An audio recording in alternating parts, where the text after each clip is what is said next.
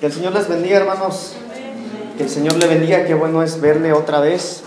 Eh, gracias al Señor, ¿verdad? Por el privilegio que nos da de estar una vez más en su casa. ¿Sí me escucha, hermano? Eh, glorificamos al Señor porque Él nos permite, hermanos, estar una vez más acá con ustedes. Eh, el Señor nos permitió todo eso haciendo tantito, hermano. Ahorita déjeme platicarle un poquito. Gracias al Señor que Él nos permitió eh, estar esta semana allá en Guatemala, hermanos, eh, recibiendo palabra del Señor. gracias a Dios por este, gracias hermano, por este tiempo, hermano, que, que pudimos estar allá con mi esposa. también con los hermanos, ¿verdad? De acá de la iglesia, ellos llegan en unas horas ya al ratito por la noche los vamos a ir a recoger al estado de Morelos. Y, hermano, yo quiero compartir con usted algo de lo que el Señor me ha estado compartiendo en esta semana.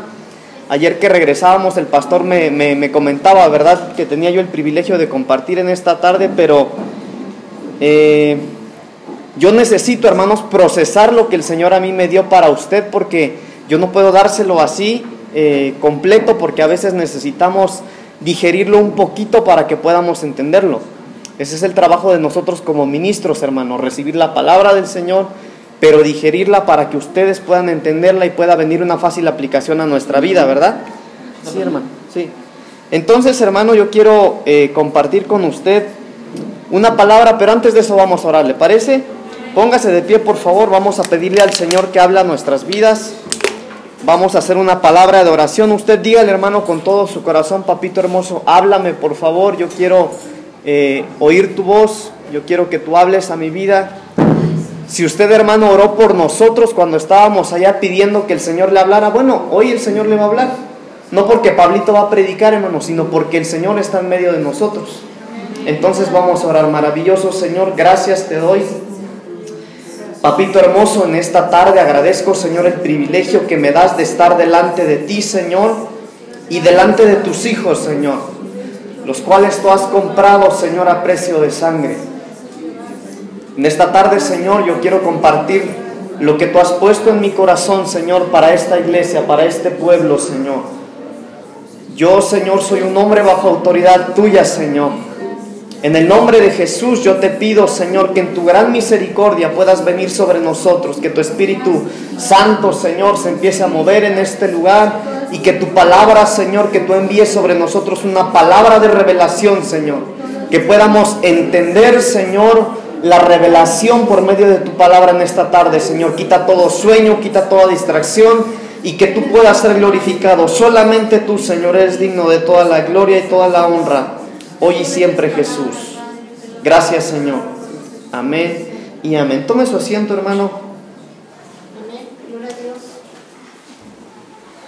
Antes de compartir, eh, de, hablarle un poquito de lo que voy a hablar hermano, yo quiero, quiero continuar hablándole, o antes hermano, mejor dicho, para hablarle acerca de lo que el Señor me habló a mí, para compartirle a usted en esta tarde. Quiero que recordemos un poquito, hermano, acerca de lo que yo hablé en este lugar la última vez que prediqué. ¿Se acuerda cuándo fue la última vez que prediqué yo acá? ¿Cuándo fue, hermano? En el aniversario, ¿se acuerda? ¿Alguno de ustedes se acuerda de qué hablamos, hermanos? A ver, dígame usted si el Señor le habló ese día. ¿De qué hablamos? ¿Cuántos vinieron, hermano, al aniversario? Levante la mano. ¿Sí? ¿Usted recibió del Señor ese día? ¿De qué nos habló el Señor, hermanos? ¿Se acuerdan que hablamos de un hombre que acababa de ir a la pesca toda la noche y no tenía nada pescado? de Pedro. ¿verdad?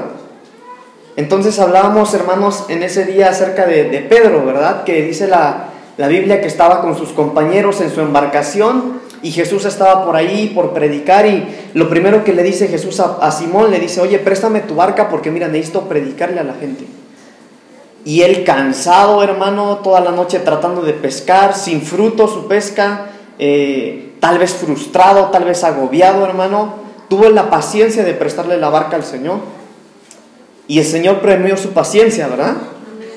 Él vio que Pedro, hermano, a pesar de todo, era paciente y dijo, yo voy a premiar la paciencia de ese hombre. Y le dijo, es tiempo de que tú entres a otro nivel, así es que súbete a la barca conmigo y métete a la profundidad de la mar, porque ahí te voy a mostrar mi gloria. ¿Verdad? Entonces, hermanos, con eso en mente, yo quiero compartirle hoy lo que el Señor puso en mi corazón. Fíjese que nosotros con mi esposa eh, y los hermanos que, que, ahorita no han llegado acá, pero que vienen en camino, hablábamos antes de salir y, y hablábamos, hermanos, eh, suplicábamos al Señor que Él nos diera una palabra para traer a casa, que el Señor nos hablara. Eh, y pasamos un buen tiempo, hermano. Créame que no son vacaciones.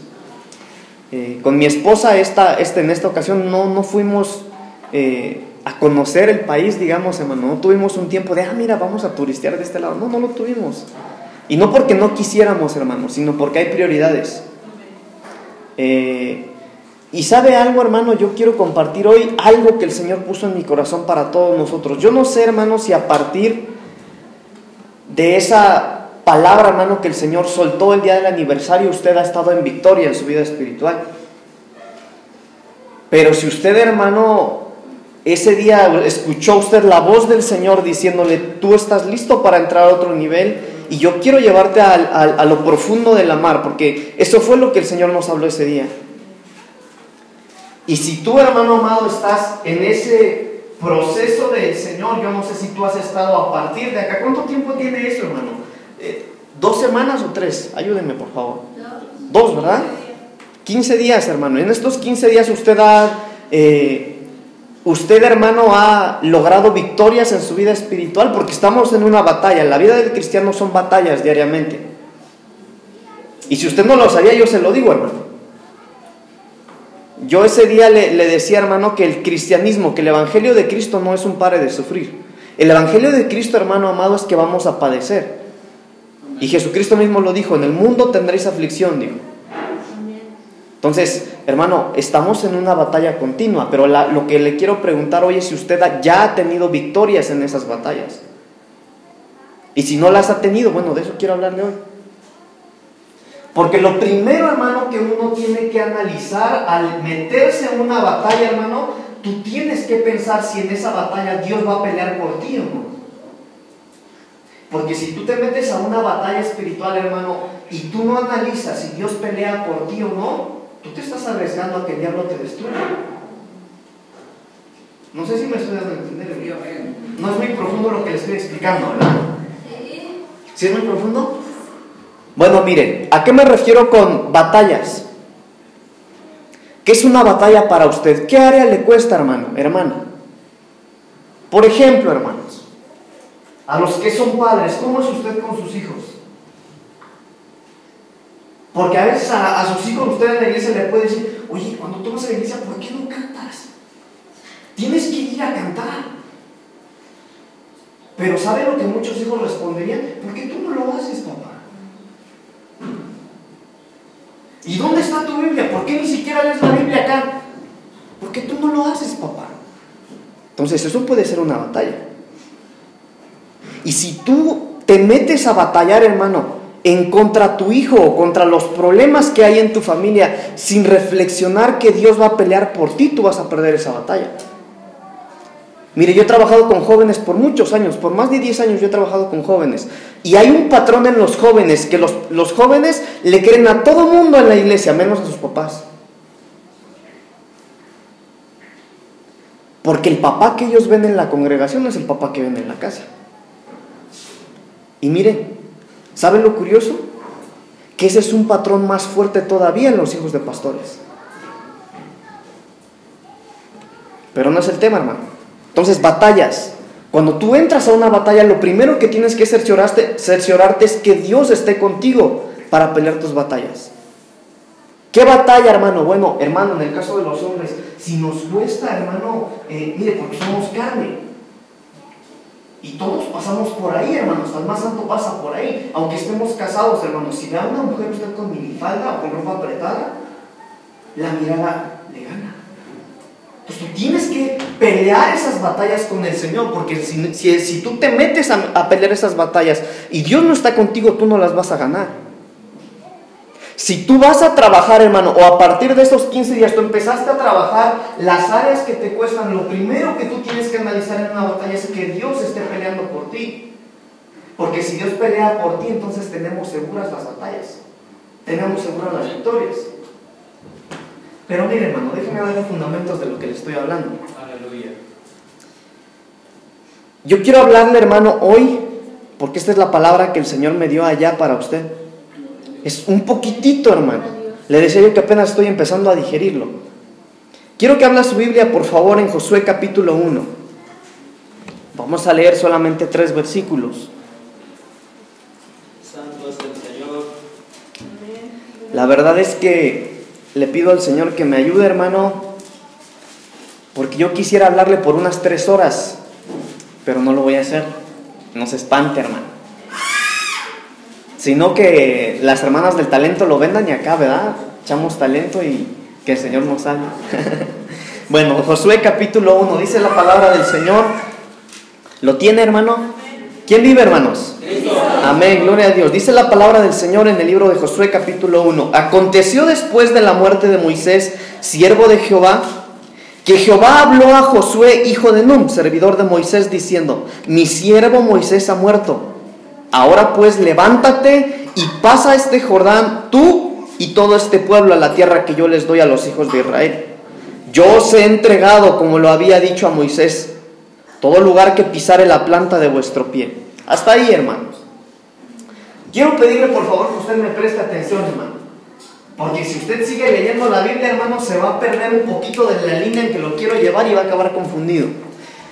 En esta parte de la Biblia, hermano, la palabra del Señor, el contexto de lo que acabamos de leer, es lo siguiente, hermano. El pueblo de Israel, después de haber salido de Egipto, dice la Biblia que estuvo 40 años vagando en el desierto.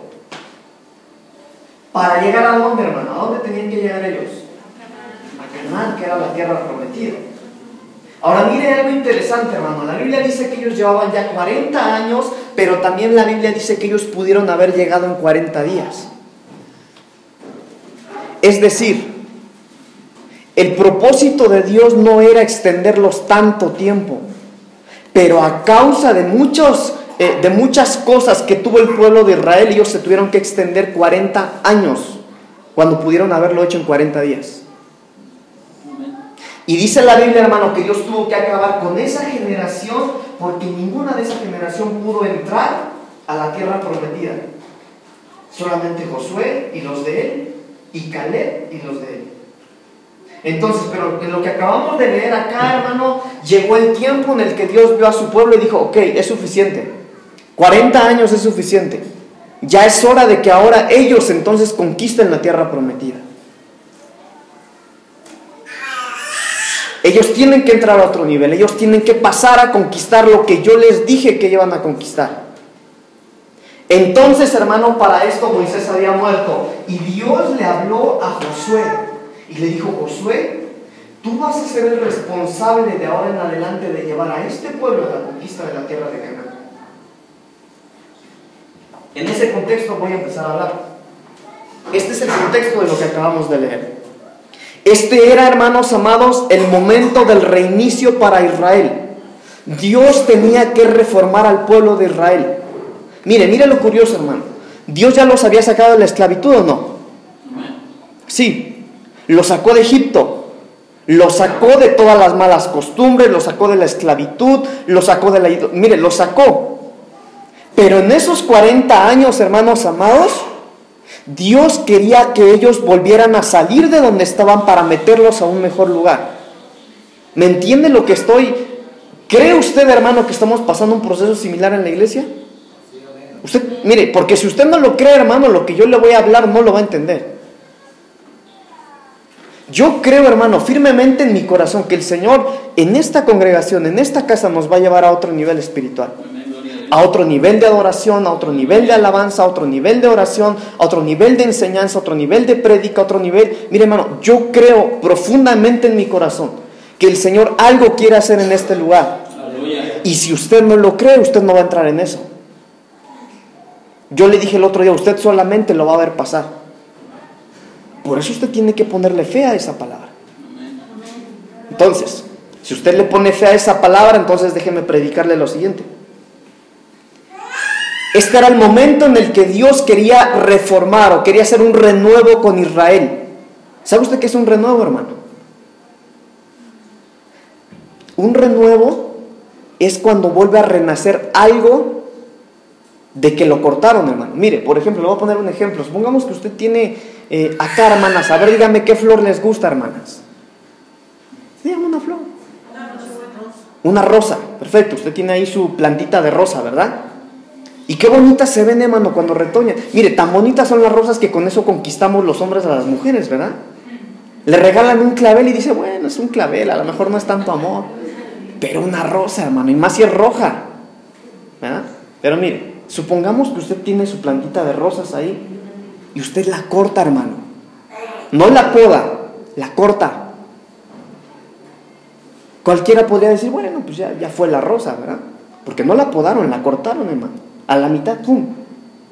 Pero un renuevo es que a pesar de que esté cortado, empieza, mire hermano, empieza a salir un tallito nuevo y empieza a brotar. Eso es un renuevo. Y eso es lo que Dios estaba por hacer con este pueblo de Israel. Dios dijo, bueno, ya pasaron 40 años, ahora es tiempo de que ellos vean mi gloria a otro nivel. Les voy a dar a ellos lo que por tantos años han estado esperando porque yo se. Eso es lo que viene para esta casa. Gloria a Dios. Eso es lo que viene para esta casa. Creo en el nombre de Cristo. Pero mire, amado hermano, tengo algo que decirle. Y lo primero que tengo que decirle es que no será fácil. Porque lo primero que tenía que hacer el pueblo de Israel para entrar a la tierra de Canaán, mire, salir del desierto y dirigirse a la tierra de Canaán, a la tierra prometida, lo primero que tenía que hacer el pueblo de Israel es conquistar Jericó. Es conquistar la tierra de Jericó. Y la tierra de Jericó, hermanos amados, en esos momentos que Dios les dijo, ustedes los voy a pasar a otro nivel, tenía, eh, tenía algo en especial, hermano, tenía algunas cosas. Mire, vamos rápidamente a Josué capítulo 6, versículo 1. Josué capítulo 6, versículo 1. Yo sé que esto es rápido con su Biblia, ¿verdad? Bueno, esos que dijeron amén, ahorita vamos a ver. Josué capítulo 6, versículo 1, dice la palabra del Señor. Ahora Jericó estaba cerrada, bien cerrada a causa de los hijos de Israel. Nadie entraba ni salía. Entonces a ellos no les iba a ser fácil, hermanos. Entonces la indicación de Jehová fue, bueno, mira Josué, tú vas a ser el responsable ahora de que este pueblo llegue a su destino, que llegue a la tierra de Canaán, que yo ya les voy a dar. Entonces, lo primero que tú tienes que hacer, dirígete hacia aquel lugar. Y ahí, lo primera, la primera tierra, las primeras fortalezas que tú tienes que derribar es Jericó. Y se toparon con Jericó. Ahora déjenme hablarle un poquito de, de, Jericó, hermano, porque Jericó era la primera ciudad que tenían que conquistar, era la primera, la primer victoria que ellos iban a tener de una serie de victorias. Entonces, Hermano amado, de aquí a lo que Dios quiere hacer con nosotros hay procesos y hay pasos y hay fortalezas que tenemos que derribar. Y la primera de ellas es Jericó. Entonces, hermano amado, hay fortalezas y las fortalezas que nosotros tenemos que conquistar o que tenemos que derribar son fortalezas del diablo. Porque hermano amado, al diablo no le va a gustar que tú vengas a este lugar y que cuando vengas a este lugar el Señor todos los días te dé palabra, una palabra de victoria. Que aunque tú vengas cansado, hermano, cuando tú salgas tus fuerzas estén renovadas. Que aunque tú vengas, hermano, con un pensamiento, pensamiento de dolor, eh, que alguien te lastimó, que alguien te hirió, con dolor, hermano, moral, que cuando tú vengas a este lugar el diablo te dé una palabra que te levante. El diablo no, no, va, no va a dejar que eso suceda. Entonces, vamos a tener que derribar fortalezas. Para llegar, hermano, a lo que el Señor nos prometió, hay, hay varios pasos. El primero de ellos es un Jericó. Y quiero hablarle un poquito, hermano, acerca de Jericó. ¿Sabe qué es lo que estos hombres tenían que hacer? Lo primero que tenían que hacer para meterse a Jericó era derribar unas murallas. ¿Y sabe cómo eran las murallas de Jericó? Literalmente se la voy a decir. Las murallas de Jericó eran 30 mil metros de muralla. 30 mil metros, hermanos, son 3 hectáreas de muralla. Mire, le voy a dar una idea nada más. De esta esquina a la esquina, ¿cuánto tiene, pastor? 20 metros. Tiene 20 metros, hermano. Ahora imagínese usted un muro, una muralla de 30 mil metros. Eso, eso medían las murallas de Jericó, 30 mil metros de largo. Ahora mire, tenía 9 metros de altura. ¿Cuánto tenemos de altura de aquí allá arriba, pastor? Tres metros. 3 metros, hermano. Tenía dos veces más que esto. Tenía, mire, 3 hectáreas de muralla, tenía 9 metros de altura. Ahora mire, escuche esto, hermano amado. Tenían 7 metros de ancho esas murallas. Es decir, no solo eran altas, sino que eran muy anchas. ¿Sabe cuántos son 7 metros, hermano, de ancho? Lo que mide este terreno. La parte de afuera, mire, o sea que un poquito más de lo que estamos viendo. Eso era lo que tenían de ancho esas murallas. ¿Usted cree que estaba difícil eso? Muy difícil, hermano. Eso no era todo. Mire, alrededor, supongamos que esta es la muralla de Jericó, imagínensela así. Alrededor de esas murallas, hermano, los de Jericó hicieron un canal de tres metros. Haga de cuenta, ahí llega el piso normal. Bueno, escarbaron tres metros hacia abajo, hermano, por ocho metros de ancho. Hicieron un canal todo alrededor de sus murallas. Entonces, si la muralla tenía nueve metros más tres, ¿cuánto es, hermanos? Tenía 12 metros. ¿Por qué? ¿Por qué hacían esto, hermano? Porque si llegaban los carruajes de guerreros, no podían pegarse a sus muros. Ellos tenían que saltar para abajo y después se encontraban con una muralla de 12 metros, 30 mil kilómetros a lo largo, hermano, y 7 metros de ancho. ¿Usted cree que sería fácil para un, para un ejército de esos tiempos romper esas murallas? No lo era, hermanos. ¿Sabe cuál era el armamento que llevaba el pueblo de Israel? Lanzas, cuchillos, espadas. Hermano, perdone, ¿qué le puede hacer una lanza, hermano, a un muro de 12 metros por 7 metros de ancho? Ahora, eso no es todo. ¿Sabía usted, hermano amado, que los muros de Jericó estaban hechos de barro, de arcilla, de piedras, de ramas? Pero escuche, en medio de todo ese material había cadáveres de guerreros, de gente que había muerto en la guerra y los metían en medio de los muros, porque eso es espiritual. Había gente que habían sacrificado a sus dioses y que los habían metido dentro de esos muros.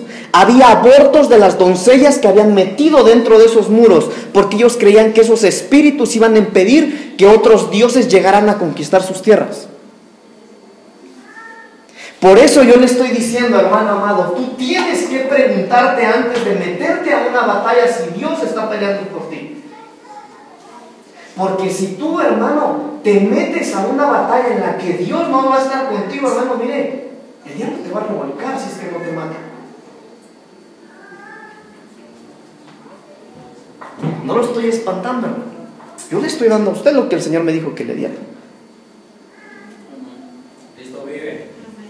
Entonces, hermanos amados, esto era humanamente imposible para ellos. Esto, hermano, que Dios le dijo a Josué, le dijo, mira Josué, tú tienes que, tú eres el, el- el jefe del ejército. Y tú vas a tener que ir, te vas a llevar al ejército, vas a diseñar todo, porque tú vas a encargarte, tú eres el líder que va a ir y va a tener que derribar esas murallas de Jericó. Tú los vas a llevar allá. Y esto, hermanos amados, provocó una cosa, que Josué se acercara a las murallas de Jericó.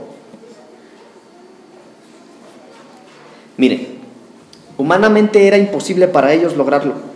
No tenían el armamento ni los elementos para derrotar a Jericó. No lo tenían. Eran miles hermanos, pero no tenían ni el armamento ni la capacidad. No, no lo tenían. Los israelitas solo tenían flechas, escudos y espadas. Eso, hermanos, eso que tenían ellos era inútil para derribar las murallas de Jericó. Esto provocó, hermanos amados, ahorita lo vamos a leer, pero esto provocó, déjeme para- parafrasear un poco, a que Josué, hermanos amados, se preocupara un poco. A que Josué, hermanos, se tuviera que alejar un poquito de todo el pueblo ahí. Y, yo me imagino, hermano, que se acercó a las murallas, vio que eran altas, vio que había un canal abajo, vio que estaban muy anchas y dijo, híjole, ¿cómo le voy a hacer acá? ¿Cómo es que yo voy a tener que conquistar ese- esa, esa tierra de Jericó para lograr mi primer victoria? Y estaba armando su estrategia cuando sucedió algo. Rápidamente, Josué capítulo 5, versículo 13. Cristo vive, gloria a Dios. Santo es Dios. Josué capítulo 5, versículo 13. ¿Lo tiene? Estando Josué cerca de Jericó, alzó sus ojos y vio un varón que estaba delante de él, el cual tenía una espada desenvainada en su mano, y Josué yendo hacia él, le dijo, ¿eres el de los nuestros o de nuestros enemigos? Ok, hasta ahí hermano. Levánteme su vista por favor y présteme atención. Mire, Josué, cuando recibió la indicación que tenía que ir y conquistar la tierra de Jericó para lograr su primera victoria, se preocupó. Porque vio lo difícil que le iba a hacer. Hermano, él vio murallas de 12 metros. Él vio que aunque, hermano, que aunque hiciera, no lo sé, pudo haber pensado muchas cosas, pero él dijo, ¿cómo es que yo le voy a hacer acá? Tengo que diseñar una buena estrategia porque yo tengo que lograr mi victoria, pero ¿cómo le hago? ¿Cómo le hago? ¿Cómo le hago? Y dice la Biblia, hermanos, que cuando levantó la mirada que frente a él había un hombre, un guerrero, número uno, con la espada desenvainada. ¿Sabe qué es una persona con la espada desenvainada, hermanos? Que ya la trae en guardia. No la traía, hermano, en su estuche, ya la traía en, en- en la mano. Ahora, ayúdenme un poquito, hermano. ¿Por qué o, o en qué momento un guerrero desenvaina su espada? Porque se aproxima una batalla, ¿verdad? Entonces, la actitud de este guerrero, ¡fum!, la sacó y se la apareció a Josué. Entonces, lo primero que Josué hace, hermano, es preguntar, este, híjole, guerrero, ¿tú eres de los nuestros o eres de los enemigos? Entonces, mire, hermano, yo puedo imaginarme un poquito a Josué que él hasta se asustó, porque está imaginándose, está preocupado, está solo, hermano. A lo mejor su equipo de trabajo no estaba ahí y decía, bueno, nosotros podemos ser eh, 100 o 200, no sé cuántos somos, pero ¿qué vamos a hacer todos contra esas murallas? Y de repente, hermano, se le aparece ese guerrero con la espada desenvainada, hasta se asustó. Porque él vio que ya estaba listo para pelear. Y por eso es que Josué le preguntó, a ver, a ver, a ver, ¿tú eres de los enemigos o eres de los nuestros? Porque si eres de los nuestros, ¿qué estás haciendo acá si yo dije que venía solo? Y si eres del enemigo, pues de una vez dime y aquí nos damos, ¿verdad? Pero la respuesta de este hombre fue la siguiente, versículo 14. Él respondió, no. Entonces, mire, mire, mire, hermano. La pregunta de Josué fue, ¿eres de los nuestros o de nuestros enemigos? Y en el original no dice no, en el original dice de ninguno. Entonces, mire, hermano, présteme atención acá, no se me vaya a perder. Cuando Josué ve a este guerrero, hermanos amados, ve al hombre listo con la armadura, ve listo con toda la actitud para pelear, y, y Josué le dice, bueno, dos cosas, o eres del enemigo o eres de los míos. Y ese que está parado ahí le dice, no, yo no soy ni de tu equipo ni del equipo contrario. ¿Sí me sigue hasta ahí? Sin embargo, le dijo algo después. Mas como príncipe del ejército de, ejército de Jehová he venido ahora. Entonces, mire, hermano amado, lo que yo quiero que usted vea, hermano, que yo vi acá, es que cuando Josué estaba frustrado, cuando Josué estaba solo, cuando Josué, hermanos amados, sabía que iba a conquistar una tierra, pero que no podía, que lo que veía frente a él era más grande que lo que sus posibilidades, Dios le puso a uno enfrente y ese que le puso enfrente, lo puso para hacerle una pregunta. Josué lo primero que le preguntó fue, bueno, este, yo te veo con la espada, te veo listo para pelear, pero por favor dime si eres de los míos o eres del enemigo. Y dijo, yo no soy ni de los tuyos, ni soy del enemigo. Pero yo estoy enviado acá como jefe del ejército de Jehová. Entonces mira lo que lo voy a llevar. Yo puedo imaginarme, hermano, la Biblia no lo dice, Yo puedo imaginarme que prácticamente lo que estaba haciendo este ángel de Jehová ahí fue regresarle la pregunta. Porque ¿qué fue lo que Josué preguntó, hermanos? ¿De qué lado estás? ¿Sí le preguntó eso? Ok. Entonces, después del trato de Dios con su pueblo en el desierto, Dios vio que estaban listos para tomar Jericó, que estaban listos para conquistar Canaán. Josué se acercó a las murallas para reflexionar, para analizar, y él pensaba, ¿de qué manera, cómo le vamos a hacer para conquistar esta tierra? Pero mire, hermano, Josué en ese momento tenía miedo, tenía temor, tenía duda, tenía incertidumbre, tenía soledad. Y cuando levantó la mirada y vio a este hombre, hermano, tenía la espada desenvainada. La espada desenvainada, hermano, es porque ese hombre, ese guerrero, estaba listo para la batalla. Después, hermano, el, guerrero cuando le respondió, yo no soy de ninguno, no soy ni del equipo tuyo ni del equipo enemigo. Mas como comandante del ejército de Jehová me presento ante ti y ahora yo te pregunto a ti, ¿de qué lado estás tú? Entonces, mire hermano, sígame por favor.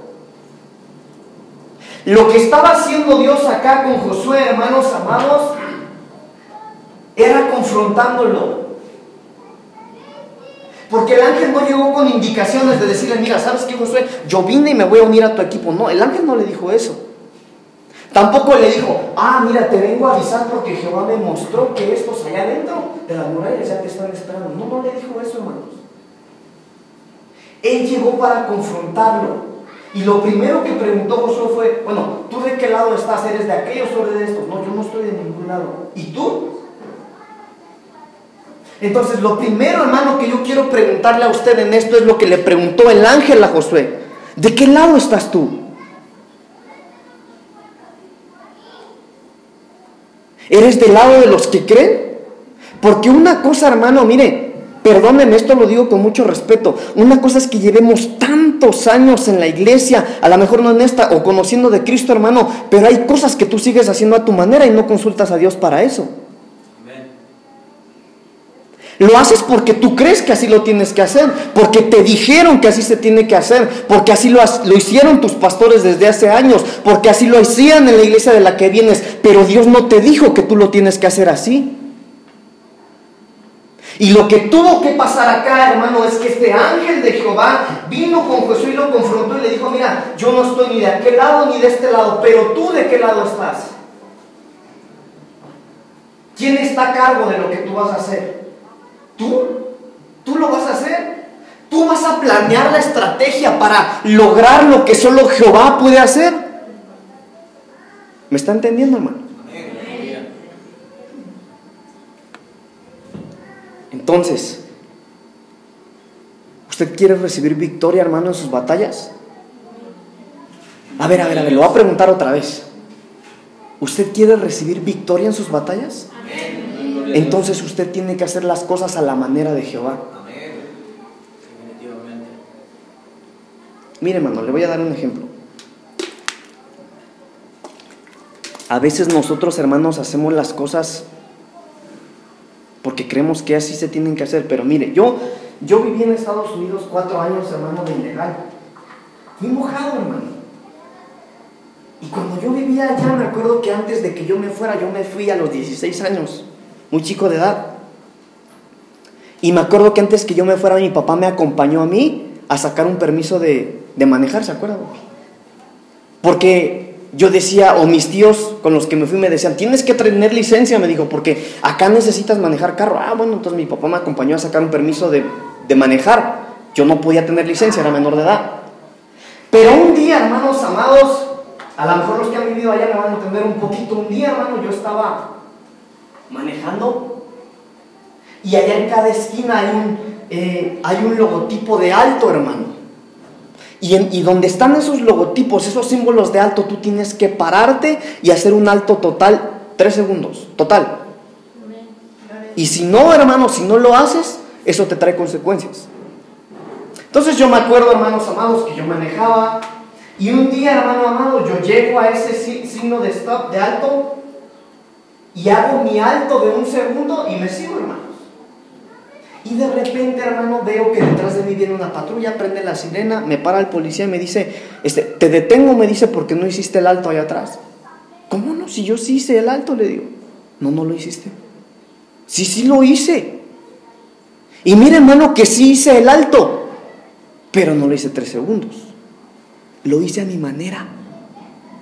Entonces el policía me dice, bueno, está bien, yo te tengo que dar un ticket, me dijo, porque hiciste el alto, pero lo hiciste a tu manera, préstame tu licencia, me dijo. Ah, pues, yo saco mi permiso de, de manejar que yo tenía. ¿Esto qué es? Me dice, mi licencia. Esto no es una licencia. Ah, ¿cómo no? Le digo, mira, todavía ni, es vigente ni se vence, pero en tu país, me dijo.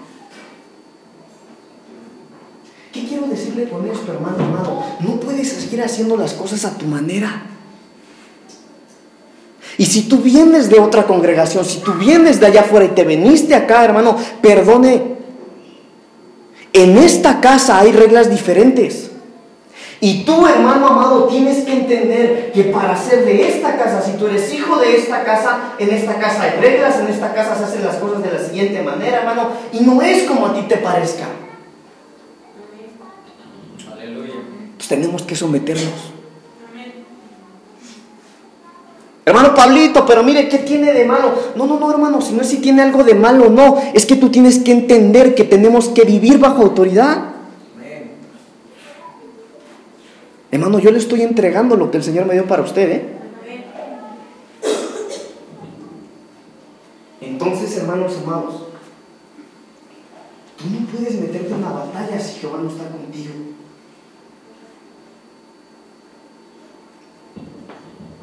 ¿Quién vive, hermanos? No se enoje conmigo, hermano, yo le amo. Entonces yo hice lo correcto a mi manera en Estados Unidos. Yo hice el alto, pero lo hice por un segundo y tenía que hacerlo tres. Yo tenía, hermano, mi permiso de manejar, pero ese permiso de manejar era de mi antigua casa, no de la casa donde estaba ahora. Me premiaron con dos tickets, hermano. Hermano, el hecho de que tú hagas las cosas a tu manera puede traerte consecuencias. Y ahí aunque tú ores, patalees, mira, tú puedes orar, llorar, patalear, hacer berrinche, pero si son las consecuencias de lo que tú hiciste, Dios no va a intervenir. Porque es lo que tú, lo que tú provocaste, hermano, con lo que estás haciendo. Entonces, hermano, mire, permítame ser un poquito más claro en lo que le estoy diciendo, hermano.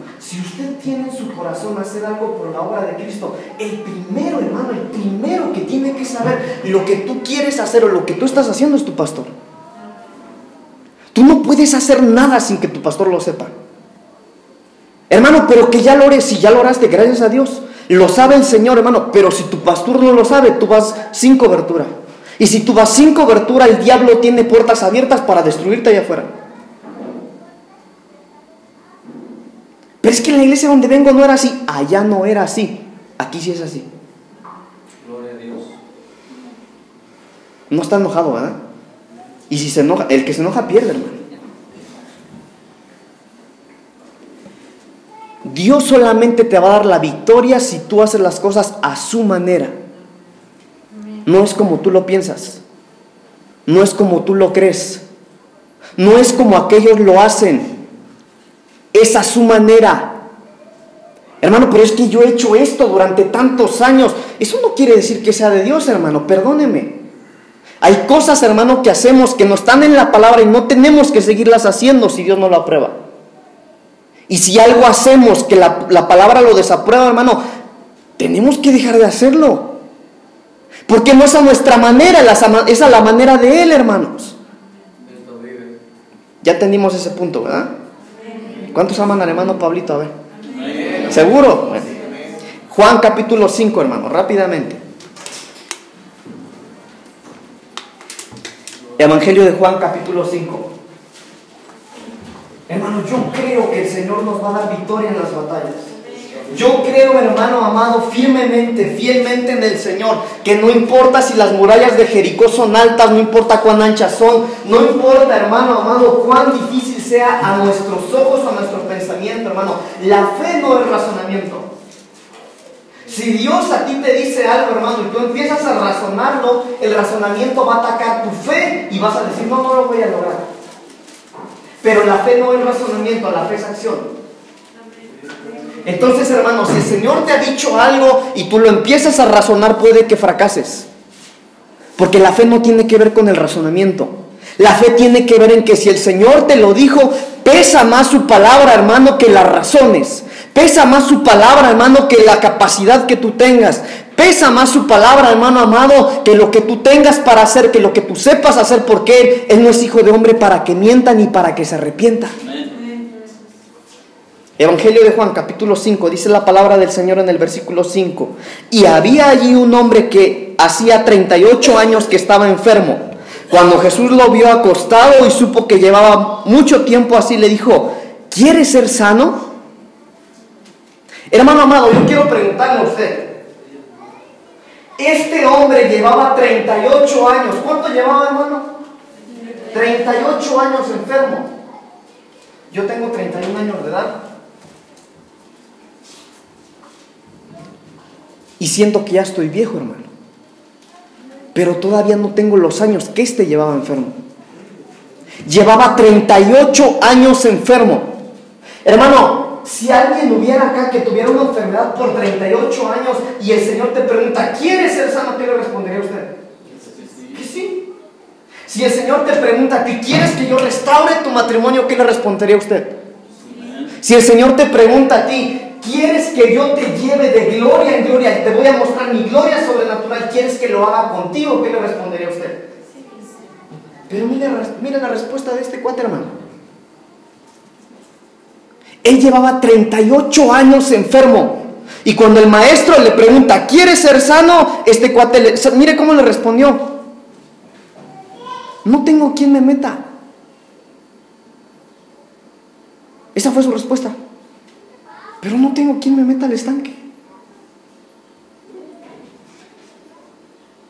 Mire, hermano, perdóneme que yo lo diga así, hermano, pero a veces estamos tan metidos con tanta bobería en la cabeza, hermano, que estamos pidiendo algo que podríamos pedir cosas mejores. El Señor a veces, hermano amado, quiere hacer cosas en nuestra vida, quiere restaurar tu matrimonio, quiere traer a tus hijos de vuelta a la casa del Señor, quiere hacer cosas grandes, hermano, pero hay tanta cosa en nuestra cabeza que cuando el Señor nos lo pregunta respondemos incorrectamente. Él respondió incorrectamente. Después de 38 años de enfermedad, hermano, él veía cada rato gente sanar en el estanque. Usted ha leído esta historia, ¿verdad? Dice la Biblia, hermano, que había muchos enfermos alrededor del estanque y que dice que venía un ángel y cuando venía el ángel el agua se movía y el primero que entrara al agua era sano. Y él a cada ratito veía que el ángel descendía y a cada ratito veía sanos. Veía un sano ahorita, venía otro sano, a cada rato veía gente que sanaba y él por 38 años no podía ser sano. Y cuando el Señor viene y le pregunta, ¿quieres ser sano? Responde incorrectamente.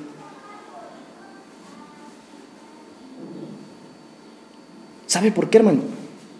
Porque Jehová no estaba peleando su batalla. Por eso usted, hermano amado, tiene que ser consciente de con quién va a pelear. Pero también tiene que ser consciente, hermano, que si Jehová va con nosotros, hermano, la victoria está segura. Hermano, pero parece que estoy perdiendo la batalla. Eso parece, pero si Jehová está contigo, Él te va a dar la victoria. Bendito sea Dios, aleluya. Bendito sea Rey. Respondió incorrectamente.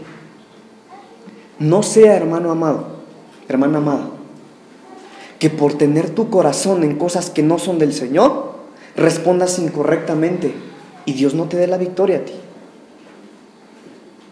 Dios nos libre, hermanos.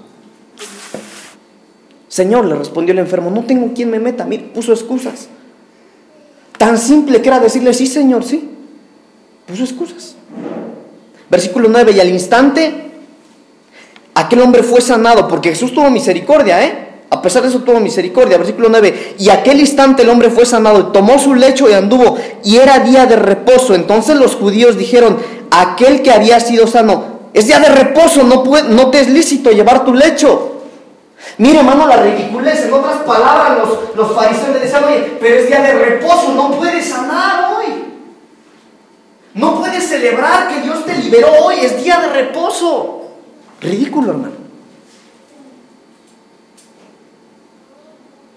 Pero sabe algo, cuando a ti el Señor te dé la victoria, aún los fariseos que te critican, aún la gente que te odia, aún aquellos que te critican por decir que eres cristiano, aún aquellos hermanos que dicen, no, ya está perdido, Dios no va a hacer nada, mira, te van a seguir criticando, pero hermano, vive Jehová que cuando el Señor nos dé la victoria, hermano, nos criticarán porque dirán, esos están locos, esos cristianos de ahí de, de príncipe de paz, están locos, pero hermano, en la gran misericordia del Señor, el Señor nos va a dar la victoria.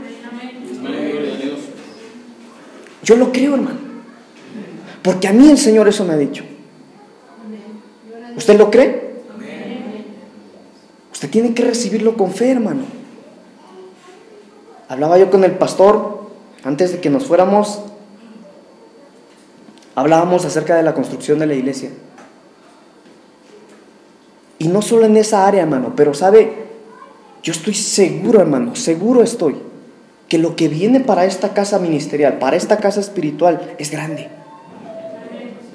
Es grande. Pero necesitamos prepararnos. Necesitamos tener ministros listos. Porque hermano, ¿qué vamos a hacer si un hijo pródigo de esta casa regresa? Mire, le voy a poner un ejemplo. Supongamos que alguien vino acá hace años, hizo desastres con la congregación y se fue, y el Señor lo trae de regreso. ¿Cuál va a ser la actitud que usted tendrá con esos hijos pródigos? ¿Cuál va a ser la actitud que tú vas a tener con aquel que te lastimó y te dañó al verlo entrar por esa puerta otra vez? Entonces, qué bueno, hermano, que el Señor va a hacer cosas grandes con nosotros, pero necesitamos prepararnos.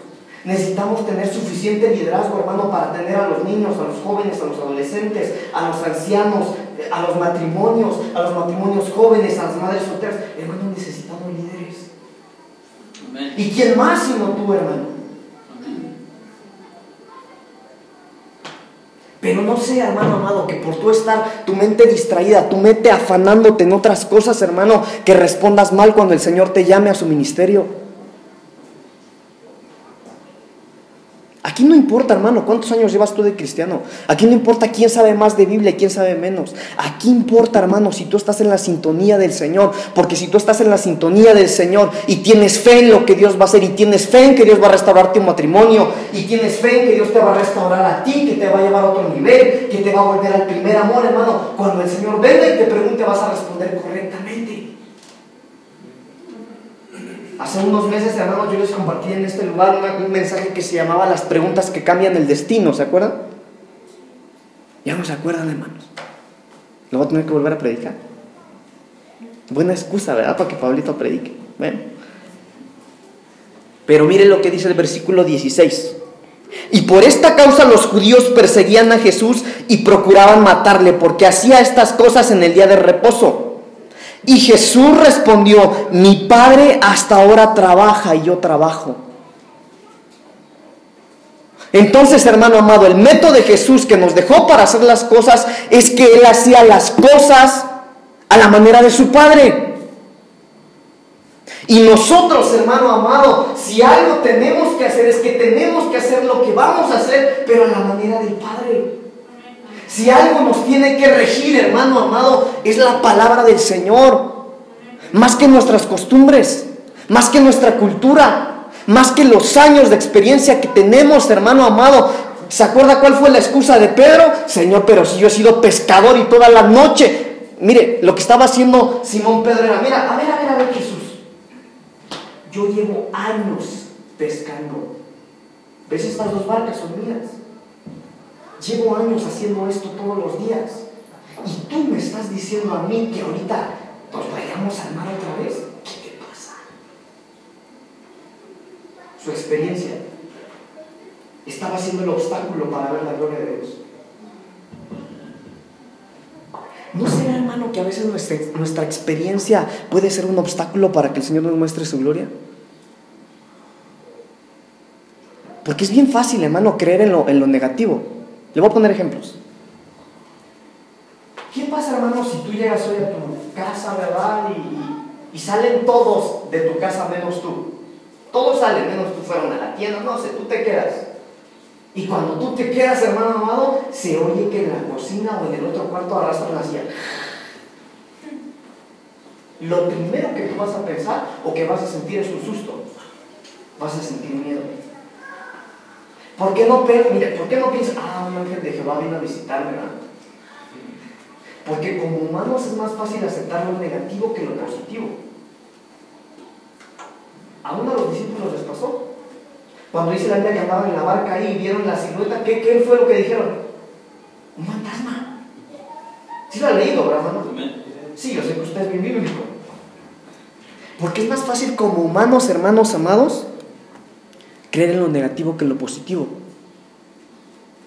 Pero si yo le digo a usted ahorita, mire hermano, pase acá, que el Señor lo va a llenar del Espíritu Santo acá, hermano, uno que otro pasa si acaso, porque no creen. Porque es más fácil creer en lo malo que en lo bueno, en lo negativo que en lo positivo. Pero ¿sabe por qué? Porque luego, luego viene nuestra experiencia. Ah, no, si para ser lleno del Espíritu se necesita mucho. Ejemplos. ¿Cuánto sabe que Dios sana, hermano? ¿Usted cree que Dios puede sanar, hermanos amados, un dolor de cabeza? ¿Usted cree, hermano amado? Mire, usted se atrevería, hermano, a orar. Cuando llegue su venida, mire, vecina, ore por mi hija porque este, no le para la diarrea. ¿Usted oraría, hermano? ¿Usted oraría si llega de repente su hijo, mami, no, me siento muy mal? Usted ve que está hasta arriba la temperatura de su. ¿Usted oraría, hermano? Usted oraría, hermano amado, si de repente llega la vecina en la parte de atrás y le dice, ¿sabes qué? A mi hijo le acaban de detectar, un tumor de cáncer en la cabeza. ¿Usted oraría? Se acabaron los amenes, hermano. Ah, no, bueno, Pablito, pero es que mira, no, bueno, un dolor de cabeza, pues sí, Dios lo sana, la diarrea también, pero un tumor, no, hay que orar mucho. No, no, no, ahí de plano necesitas estar bien metido con Dios. Mentira de diablo. Hermano, Dios sigue sanando y Dios puede usarte a ti. Porque no depende, mire hermano, la experiencia a veces, hermano, va a ser el obstáculo para que tú puedas ver la gloria de Dios. No sé si me estoy dando a entender, hermano. No es cuánto sabes, no es cuánto te han contado, no es las experiencias que tú has tenido durante tanta trayectoria ministerial. No, hermanos, no son tiempos nuevos y lo que el Señor va a traer no tiene nada que ver con lo que tú sepas. Porque nos quiere mostrar su gloria a otro nivel y solo aquellos que lo pueden creer lo van a vivir. Pero para ver eso necesitamos hacerlo a la manera de Dios. Rápidamente, hermano, rápidamente. El comandante del ejército le preguntó a Josué, ¿lo harás a tu manera? Porque ya te respondí, Josué, yo no soy ni de los enemigos ni soy tuyo. Pero mire, hermano, mire, mire la escena. ¿Cómo estaba este guerrero, hermano? Tenía la armadura puesta, pero tenía la espada acá. Listo, para volarle la cabeza a alguien. ¿Y sabe quién era el primero a quien le podía volar la cabeza? A Josué. ¿Por qué, hermano? Porque el comandante le dijo, no, yo no soy ni del equipo aquel ni, de tu equipo. Yo estoy aquí enviado por Jehová para preguntarte a ti, ¿tú de qué lado estás? ¿Lo vas a hacer a tu manera o lo vamos a hacer a la manera de Jehová? ¿Tú vas a hacer la estrategia o vas a de que, eh, o que a la manera de Jehová podamos lograr la victoria? Porque dime de una vez, Josué, si no es a la manera de Jehová, mira, ves esta espada, te voy a volar la cabeza. El primerito que podía morir era él eso tenía la espada desenvainada. Hermano, hermana, ¿de qué lado estás? ¿De qué lado estás? Por eso, hermanos amados, es necesario vivir bajo autoridad de esta casa. Por eso todo lo que hagas antes de hacerlo no es avisarle al pastor, mire pastor, le aviso que voy a ir a tal lado, le aviso que estoy haciendo esto. No, Señor. Es antes de que tú lo hagas. Y si andas, hermano, hermana, si estás haciendo cosas fuera de esta casa, tú tienes que entender que tienes que vivir bajo autoridad. Pero es que allá no me decía nada, pero allá, hermano, no es acá. Yo le estoy dando lo que el Señor me dijo que le diera. Vive Jehová que no es mío. Tiene que ser a la manera de Él. El Salmo 23 empieza diciendo algo, el Señor es mi pastor y nada me faltará. Pero escuche esto, Lo primero que dice Él, Él, el Señor, Él es mi pastor y nada me faltará. ¿De cuántos acá es pastor Jehová? ¿No le falta nada? ¿Le falta algo o no? Porque tal parece que a uno puede, el Señor es mi pastor, pero todo me está haciendo falta. Y acá no estoy hablando de las finanzas, hermanos. Aquí yo no hablo de cuánto tiene usted en su cartera o en su casa. Aquí yo estoy hablando de paz. Aquí yo, hermano, ¿cuándo fue la última vez que usted, mire hermano, pataleó y le salieron las lágrimas por reírse a carcajadas de alegría?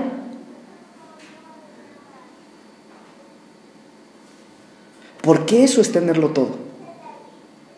¿Cuándo fue la última vez, hermano, que agarraste a tu familia de la mano, vinieron al culto, hermano, y tú viste que tus hijos recibieron tanto, tanto del Espíritu Santo que te sientes orgulloso de ellos? Porque eso es tenerlo todo. Pero mire lo que empieza diciendo, el Señor es mi pastor y nada me faltará. Pero yo quiero decirle algo, hermano. Jehová, nuestro Dios, jamás pastoreará a nadie que no le tenga como Señor. Jamás. Se lo repito, Dios, hermano, Jehová, el Dios de dioses, jamás va a pastorear a alguien que no lo tenga Él como Señor. Jamás. Jehová para ti, para mí tiene que ser eso, nuestro Señor. ¿Y sabe qué es la palabra Señor, hermano? Mire rápidamente porque el tiempo se me está pasando. La palabra Señor, hermanos, entre los sinónimos de la palabra Señor, déjeme adelanto. La palabra Señor en el original es la palabra curios. ¿Y sabe qué significa la palabra curios? Significa amo, significa Dios y significa esposo.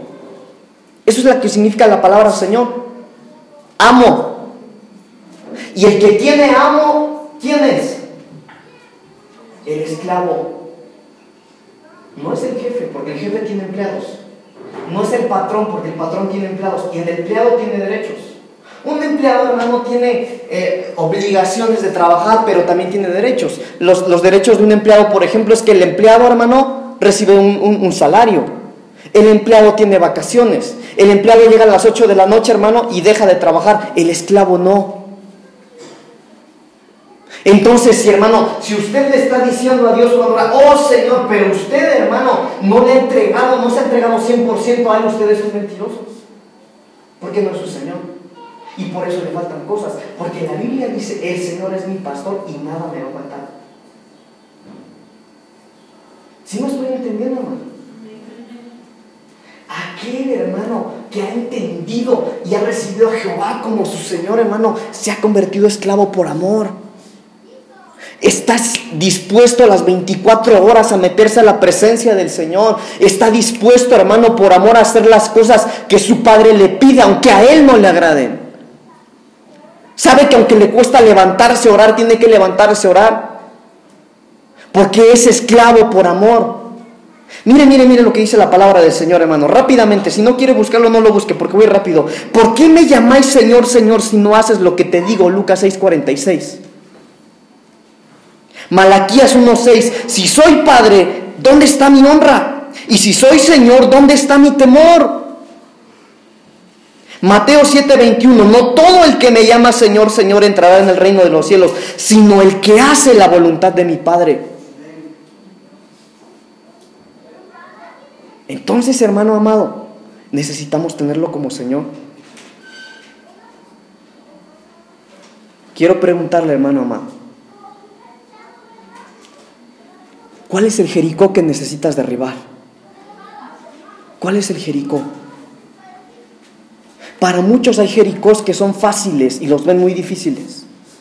¿Sabe, hermano, que muchos acá, o hay gente acá que puede estar padeciendo el Jericó más fuerte, pero sabe, no es más que dejar y alejarse de los amigos. Para muchos su Jericó, hermano, es agarrar su teléfono o su tableta o lo que tenga, hermano, y hacerlo pedazos, porque eso te está llevando a la perdición espiritual. Para muchos su Jericó, hermanos amados, sí son difíciles. Pero yo le pregunto, hermano amado, usted, ¿cuál es su Jericó? ¿Qué es lo que le está costando? ¿Qué es, hermano, e, esas fortalezas que por muy grandes que se vean para que tú puedas llegar a tu destino? ¿Qué es eso, hermano? Yo quiero decirte algo. Si Jehová pelea tu batalla, entonces la vas a ganar. Pero necesita ir Jehová delante de ti. No es a tu manera, es a la manera de Jehová. Termino con esto, hermano. La primera vez que David intentó traer el arca a Jerusalén, mire, mire esto, hermano, presten atención. Cuando David por primera vez quería traer el arca a Jerusalén, Jerusalén habló con los, con los levitas, con los nicolitas, le dijo, miren, yo voy a llevarme el arca a Jerusalén. Y yo quiero que cuando nos llevamos el arca a Jerusalén van a sonar los tambores, va a haber panderos, va a haber danzones, va a haber flautas, va a haber chofares. Quiero que se haga una gran fiesta. Hicieron un gran culto, hermanos. Porque por primera vez David quería traerse el arca a Jerusalén. Imagínense el culto. El arca venía entrando, hermanos amados, y unos daban gritos de júbilo, otros aplaudían, otros cantaban, otros lloraban de emoción, otros saltaban, otros danzaban, otros profetizaban, y todo el mundo estaba contento menos Dios. Todos estaban contentos menos Dios. ¿Sabe por qué se lo estoy diciendo, hermano? Porque dice la Biblia que en medio de esa fiesta ellos subieron, hermano, el arca del pacto en una carreta, hermano, y cuando los bueyes tropezaban, Dios, hermano, Jehová convirtió ese culto en un funeral. Porque David estaba haciendo las cosas a su manera. ¿Sabe por qué le digo que a su manera, hermano? Porque bien sabían, hermano. Mire, cuando, cuando estaba el culto, hermano, imagínese usted la celebración, todos llorando, hermano, todos glorificando, decían, qué bueno que viene el arca del pacto, qué bueno. Pero yo me imagino a Jehová serio, molesto, enojado, porque estaban haciendo las cosas a su manera. Porque Jehová bien había dicho cómo tenían que mover el arca del pacto. Entonces, hermano, cuando este, se iba a caer el arca del pacto y este hombre acerca la mano y cae muerto, David dice, no, no, no, no, paremos esto. Algo está pasando acá. A quien le estamos haciendo culto, a quien estamos honrando, no le está gustando lo que estamos haciendo. Y Dios convirtió su celebración en un funeral. Entonces David se espantó y dejó el arca por allá.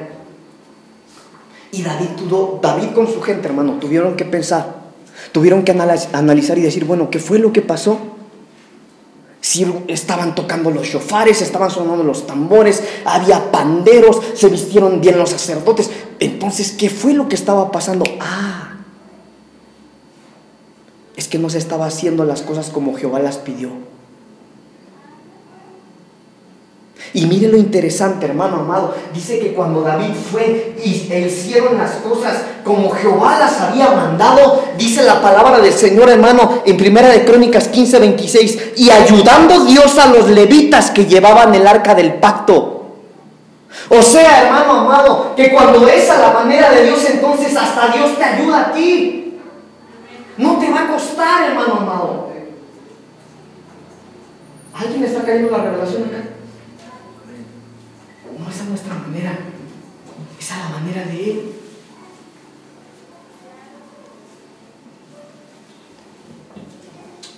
Él respondió, no soy ni de los enemigos, ni soy de los tuyos, mas como príncipe del ejército de Jehová he venido ahora. Entonces Josué postrándose sobre su rostro en tierra le adoró y le dijo, ¿qué dice mi señor a su siervo? Hermano, ¿de qué lado estás tú? ¿Cómo estás haciendo las cosas? Yo quiero ministrar esta palabra hoy, pero hubiera gastado mi saliva si tú no reflexionas en lo que el Señor nos habló en esta tarde, en este lugar.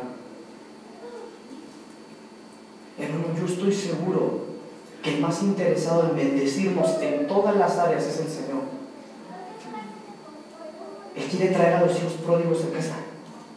Él quiere responder tus oraciones, pero tiene que ser a su manera, hermano. Él tiene que ir frente a la batalla, no nosotros. La palabra dice, no es con espada, no es con ejército. Es con su esencia. Es Él. Póngase de pie, por favor, hermano. Póngase de pie. Yo quiero orar con usted, quiero orar por usted.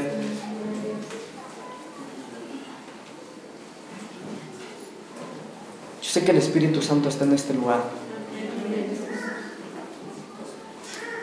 Y el Espíritu Santo, hermano, cuando viene, sí viene a consolar el corazón del pueblo, viene a hablarnos, pero también hay ocasiones en las que el Espíritu Santo viene a confrontar. Y en esta tarde, hermano, tal vez el Espíritu Santo está confrontando como confrontó a Josué, con la espada desenvainada. Y cuando Josué le preguntó, ¿de quién eres tú? ¿Eres de los enemigos o eres de los nuestros? dijo, no, yo no soy de ninguno de los dos. Yo vengo delante de ti como jefe del ejército de Jehová a preguntarte a ti, ¿tú de qué lado estás? ¿Vas a hacer las cosas a tu manera? ¿Quieres, te vas a atrever tú a pelear las batallas sabiendo que Jehová no está contigo? ¿O lo vas a hacer a la manera de Dios? Cierra tus ojos, hermano. Cierra sus ojos, cierra sus ojos. Todos con ojos cerrados, por favor. Yo quiero orar, hermano, en esta tarde por aquellos que han peleado las batallas solos. Tal vez hay alguien aquí que el diablo te está haciendo pedazos y no tiene ni la confianza de contarlo, pero es porque has peleado solo. Yo quiero Orar hoy acá, hermano, por aquellos que saben que se aproximan las batallas o que han estado batallando solos y por más que tú oras, por más que has renunciado, no has encontrado el respaldo de Dios en eso. Yo quiero preguntarte hoy, ¿de qué lado estás? ¿Quién está al mando? ¿Quién está al mando de esas batallas que estás peleando? ¿Quién está al mando de esa batalla que dices tú que es la batalla que más te está costando? ¿Es Jehová de los ejércitos o, es, o eres tú? ¿O es tu experiencia? ¿O son tus fuerzas? Si tú estás hoy acá, yo quiero pedirte que pases al frente. Los demás con ojos cerrados, por favor. Padre, en el nombre de Jesús. Señor, yo he hablado tu palabra, Señor. Yo he traído, Señor, a esta casa lo que tú has puesto sobre mí para traer, Señor. Señor, ciertamente a veces hemos peleado batallas, Señor, sin consultarte. Señor, no queremos más seguir haciendo eso. Señor, no queremos más entrometernos en tu propósito para tu pueblo, Señor. No queremos, Señor, ser ese Josué para planear estrategias humanas, Señor. Yo quiero pedirte en esta tarde, Señor, porque tu palabra dice, Señor, que nos has dado a nosotros, Señor, el poder, Señor, para atar y desatar. El poder, Señor, para abrir puerta que nadie puede cerrar. Y para cerrar, Señor, con esa llave lo que nadie va a poder abrir. Señor, en esta tarde yo quiero pedirte, Señor, por esta casa ministerial, desde nuestros pastores, Señor, hasta los niños, que tu Espíritu Santo, Señor, extienda un velo cubriéndonos, Señor, con tu sangre preciosa. No queremos más, Señor, seguir eh, luchando, seguir batallando, Señor, sabiendo que tú no estás en esas batallas. No queremos, Señor, oponernos a los propósitos que tú tienes para esta casa ministerial. Señor, aquí ha habido clamores, aquí ha habido oraciones, Señor, gimiendo por los hijos pródigos que se han ido, gimiendo, Señor, por esas áreas, Señor, en las que te hemos fallado.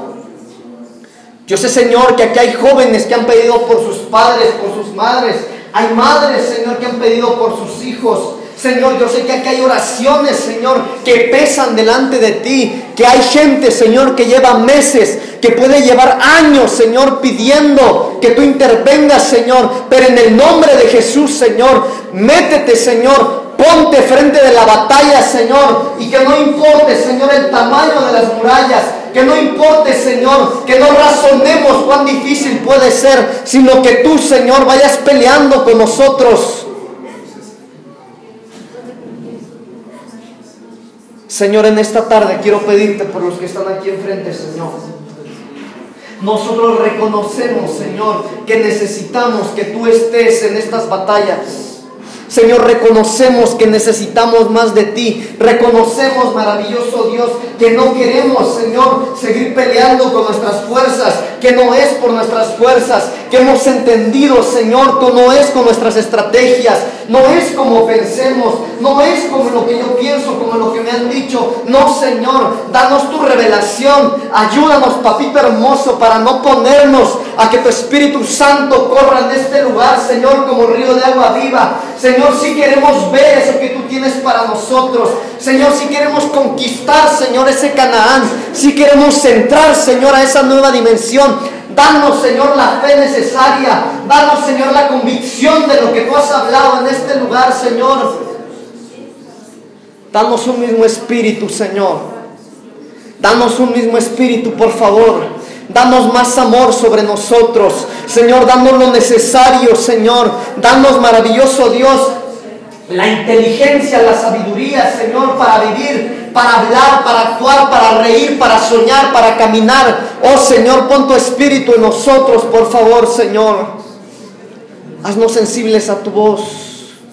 Haznos sensibles a tu Espíritu Santo. Señor, por favor, danos, maravilloso Dios, eso que tú has preparado para nosotros. Señor, queremos ser como ese Josué, como ese Caleb. Señor, queremos tomar, Señor, las promesas que tú nos has dado. Padre, ayúdanos a vivir bajo autoridad. Enséñanos, Señor, que no es lo que creemos, que es lo que tu palabra, Señor, pone frente a nosotros. Ayúdanos, Señor, danos la flexibilidad, Señor, para recibir esta palabra, Señor. Y si algún espíritu, Señor, que se esté contraponiendo en el nombre de Jesús, lo echamos fuera, Señor, de este lugar, en el nombre de Jesús. Señor, creemos en tu palabra, creemos en tus promesas. Señor, no permitas un espíritu de división. No permitas, Señor, que se empiece a gestar en los mentes, Señor, pensamientos de división, pensamientos diferentes. Que tu Espíritu Santo, Señor, cada vez que leamos la palabra, puedas darnos, Señor, la miel, puedas darnos la revelación. Oh, Señor, que nos lleves a otro nivel de intimidad, Señor, otro nivel de adoración, otro nivel de alabanza, otro nivel de gemir, otro nivel de llorar, Señor, otro nivel de adorar, otro nivel de alabar, Señor. Queremos, Padre Celestial, conocerte cara a cara. Queremos, Señor, dejar a un lado nuestra experiencia. Señor, si tienes que romper los moldes, Señor, déjanos, Señor. Queremos dejarnos ser ministrados por ti, Señor. Extiende, Señor, tu cetro de misericordia sobre nosotros. Entiende, extiende, Señor, tu cetro de misericordia sobre cada uno de nosotros.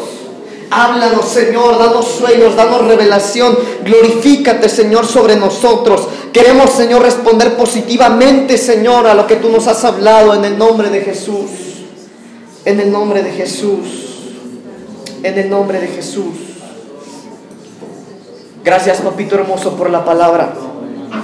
Gracias, Señor, por esta palabra. Ayúdanos, Señor, a traer la aplicación.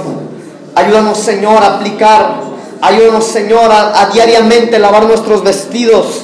Ayúdanos, Señor, a diariamente, Señor, por las mañanas pedir tu cobertura. Que diariamente, Señor, en las mañanas, antes de realizar nuestras labores, antes de salir de casa, Señor, podamos presentarnos delante de ti. Meterte, Señor, en las batallas. Meterte, Señor, al frente de batalla. Que tú puedas, Señor, ser glorificado Oh Señor, gracias te damos por esta palabra, Señor, que esta palabra venga a ser un rema para nosotros.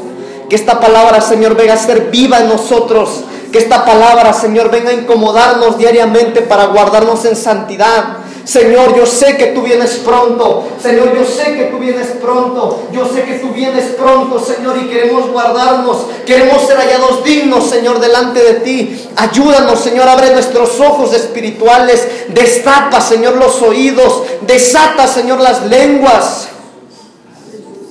Oh, maravilloso Dios. Maravilloso Dios, extiende tu misericordia sobre esta casa ministerial, por favor, Señor, en el nombre de Jesús. En el nombre de Jesús. En el nombre de Jesús. Gracias te doy, Señor, por este tiempo. Recibe, Señor, tú la gloria y la honra, Señor, hoy y siempre. Gracias te damos, papito hermoso. Gracias, Señor, te doy en el nombre de Jesús.